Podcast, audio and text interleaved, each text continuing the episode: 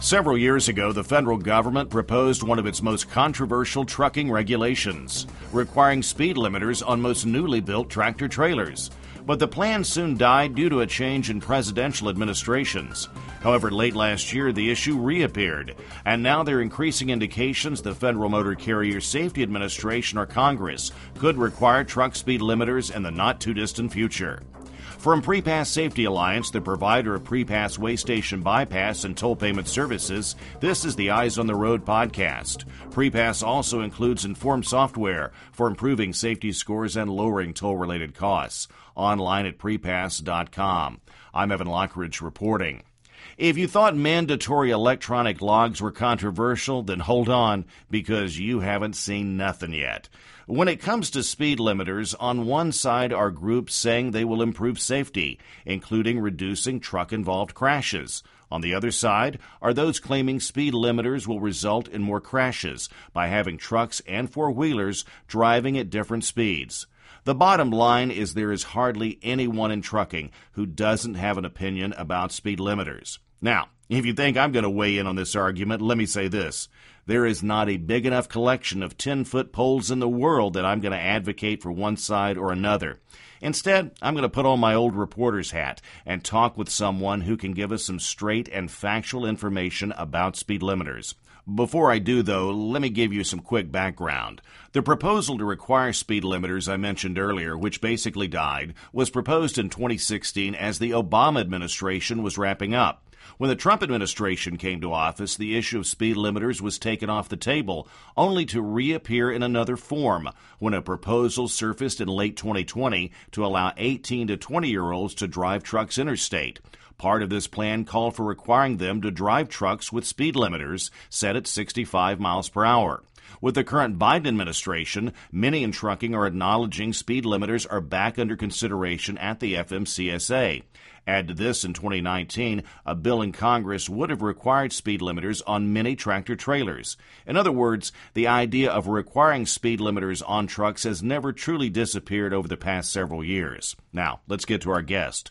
Tom Cuthbertson worked in trucking for 30 years, serving as a telematics expert for trucking technology companies. During this time, he was involved with the Commercial Vehicle Safety Alliance, as well as the Technology and Maintenance Council, among other organizations. These days, he's retired and joins me on the line from his home in Virginia. Tom, thanks for being here. Well, thanks for having me. I really enjoy doing this kind of thing. Well, to begin with, what exactly is a truck speed limiter? Is it a piece of equipment that's added to a truck? Is it a setting on the engine control module, or ECM for short, or what?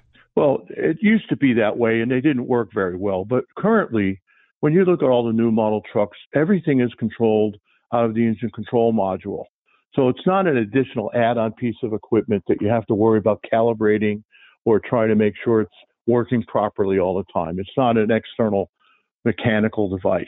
M- many fleets already do use speed limiting, and it's all set by the engine control module. So you you set it at a fixed speed. The fleet decides, and they may have maybe a three, four, five mile variance, something small, right, to compensate for some unforeseen things.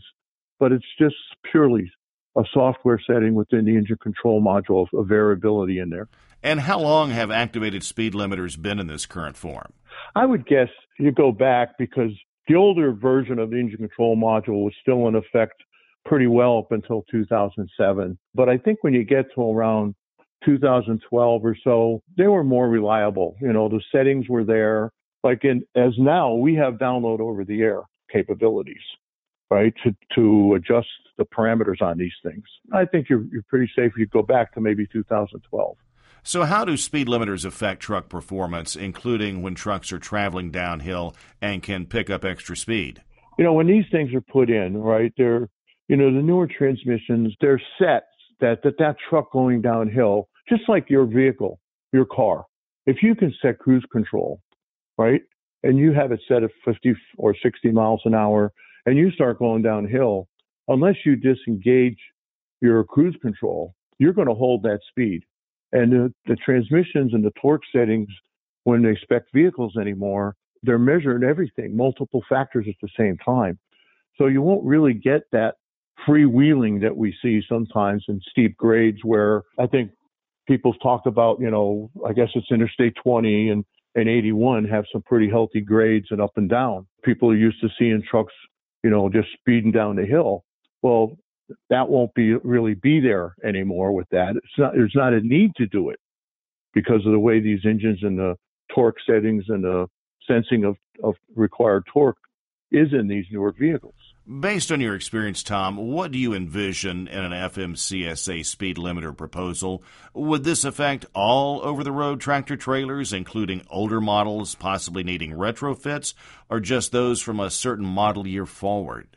Uh, everything I've seen and, and, understanding, and even going back and looking at the NPRM, the, the Notice of Proposed Rulemaking that FMC put out, I think it was about mid year 2016 uh, they're not talking about all old trucks. They're not talking about retrofit.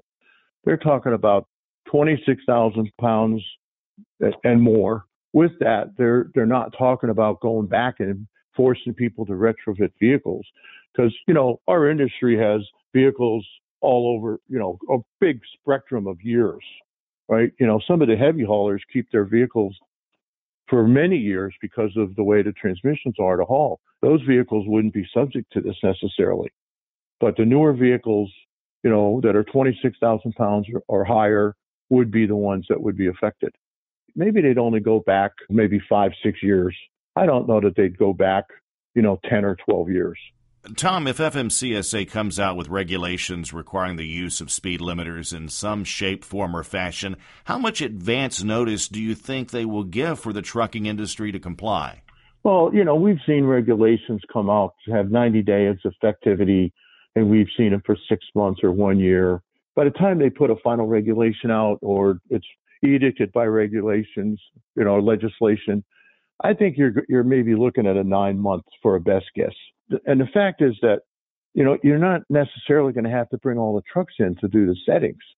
That many of the big OEMs work with the telematics providers now to download parameters over the air and and get performance information from the vehicles in a two-way communication path.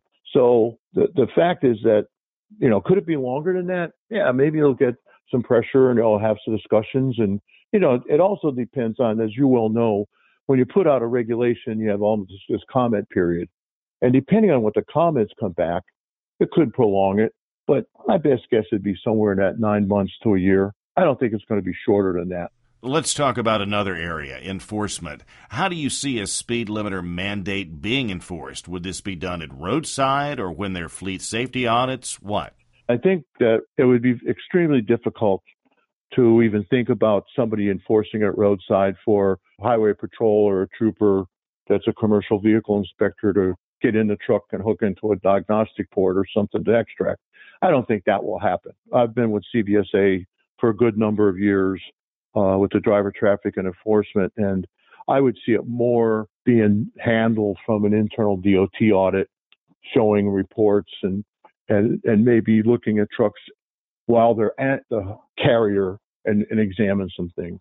I don't think that enforcement is going to come any other than a DOT audit internally.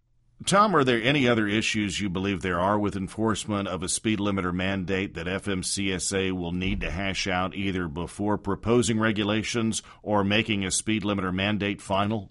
Well, I, I think some things are, they're going to look at, as, as we well know, when the ELDs came out, they published a new list of severity for the CSA scores.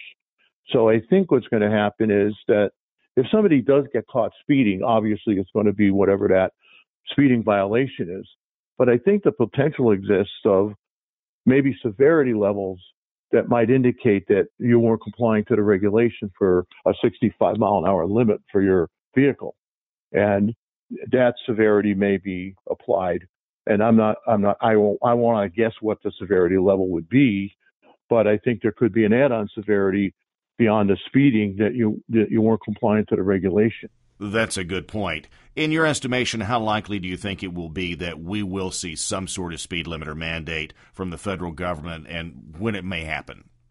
I think it would happen. Uh, I think the industry has supported it. Not everybody's going to, ever going to support a regulation. That never happens. But I think as a whole, people want safer roads. I think it will come out you know, there's been legislation. I think it was mid-year 2019 to promote the speed limiters. I think ATA as a, as an industry uh, group, maybe truckload carriers have supported, you know, a speed limiter regulation. So I think the, regu- the reality of it is that might come out. Now that we have, you know, new leaders at DOT, I think that might be one that I've seen high potential to be on the agenda to move it forward. I don't, I, and you know, we talked about this earlier. I don't want to even guess on a date yet because of, you know, how much it has to change with the administration and people getting comfortable with what's going on. Could it happen in the next two years? That, that might be a good guess. Tom, you worked in the trucking industry for more than three decades, and you know that most any time there has been a major change in FMCSA regulations, there is at least one lawsuit to try and stop it. Do you think it's safe to say that when FMCSA finalizes a speed limiter rule, there will be at least one lawsuit opposing it? I think I think it will put some. Uh, there'll be some big pressure that could turn into a lawsuit. You know that people will you know, find something that they don't like about it. I've seen it happen before, but how successful it would be, uh, that's that's anybody's guess. But could it happen? Sure. But I, I think that the industry as a whole, because it's already been been used by many fleets, um, I'm not sure how successful a lawsuit would be. Tom, any final thoughts about what many believe will be a likely speed limiter mandate for big rigs? Well, I, I think that people will come out with it's not letting me make enough money and it's causing problems and things like that. But if you go back and look at some of the studies, and FMCSA studies are what they are, but I think people that have implemented this kind of thing have also seen savings in fuel. I don't want to sit there and say it's a double digit percentage savings, and it really depends on where you run, how's the terrain. I mean, if you're running Route 10, it's flat you might ha- you might see a six or seven percent savings. And if you're running Pittsburgh and northern Pennsylvania and you know certain parts of you know around Birmingham and things like that, you might not see as a, a big percentage. But I think I think with controlled speed, we've seen many studies, whether it's in your own vehicle or it's on commercial vehicles, that you can see a fuel savings. And with the fuel savings, sometimes there's there's other maintenance enhancements that maybe you're not burning tires as much. Maybe you're saving a little bit more on, on your maintenance cycle. So I think there's some positives with some of this. But is, is it going to be the same, the same, the normal discussion about one size fits all? No, it's not going to be that way, and nobody's going to view it that way. But I think there, there's those potentials of savings for carriers that implement them and monitor them the right way. That is Tom Cuthbertson, retired trucking telematics expert. Tom, great thanks for your time. All right, great. Thank you for having me. I really appreciate it. And that will do it for this edition of the Eyes on the Road podcast presented by Prepass Safety Alliance. Remember, you can listen to previous editions of this podcast through your favorite podcasting service or on the Prepass website at prepass.com. There you will also find our blog about the latest developments in trucking. Plus, you can visit the resource library about ways you can save time and money in your trucking operation. Remember to follow Prepass on Facebook, Twitter, Instagram, and LinkedIn. I'm Evan Lockridge. Thank you for listening, and remember to keep your eyes on the road.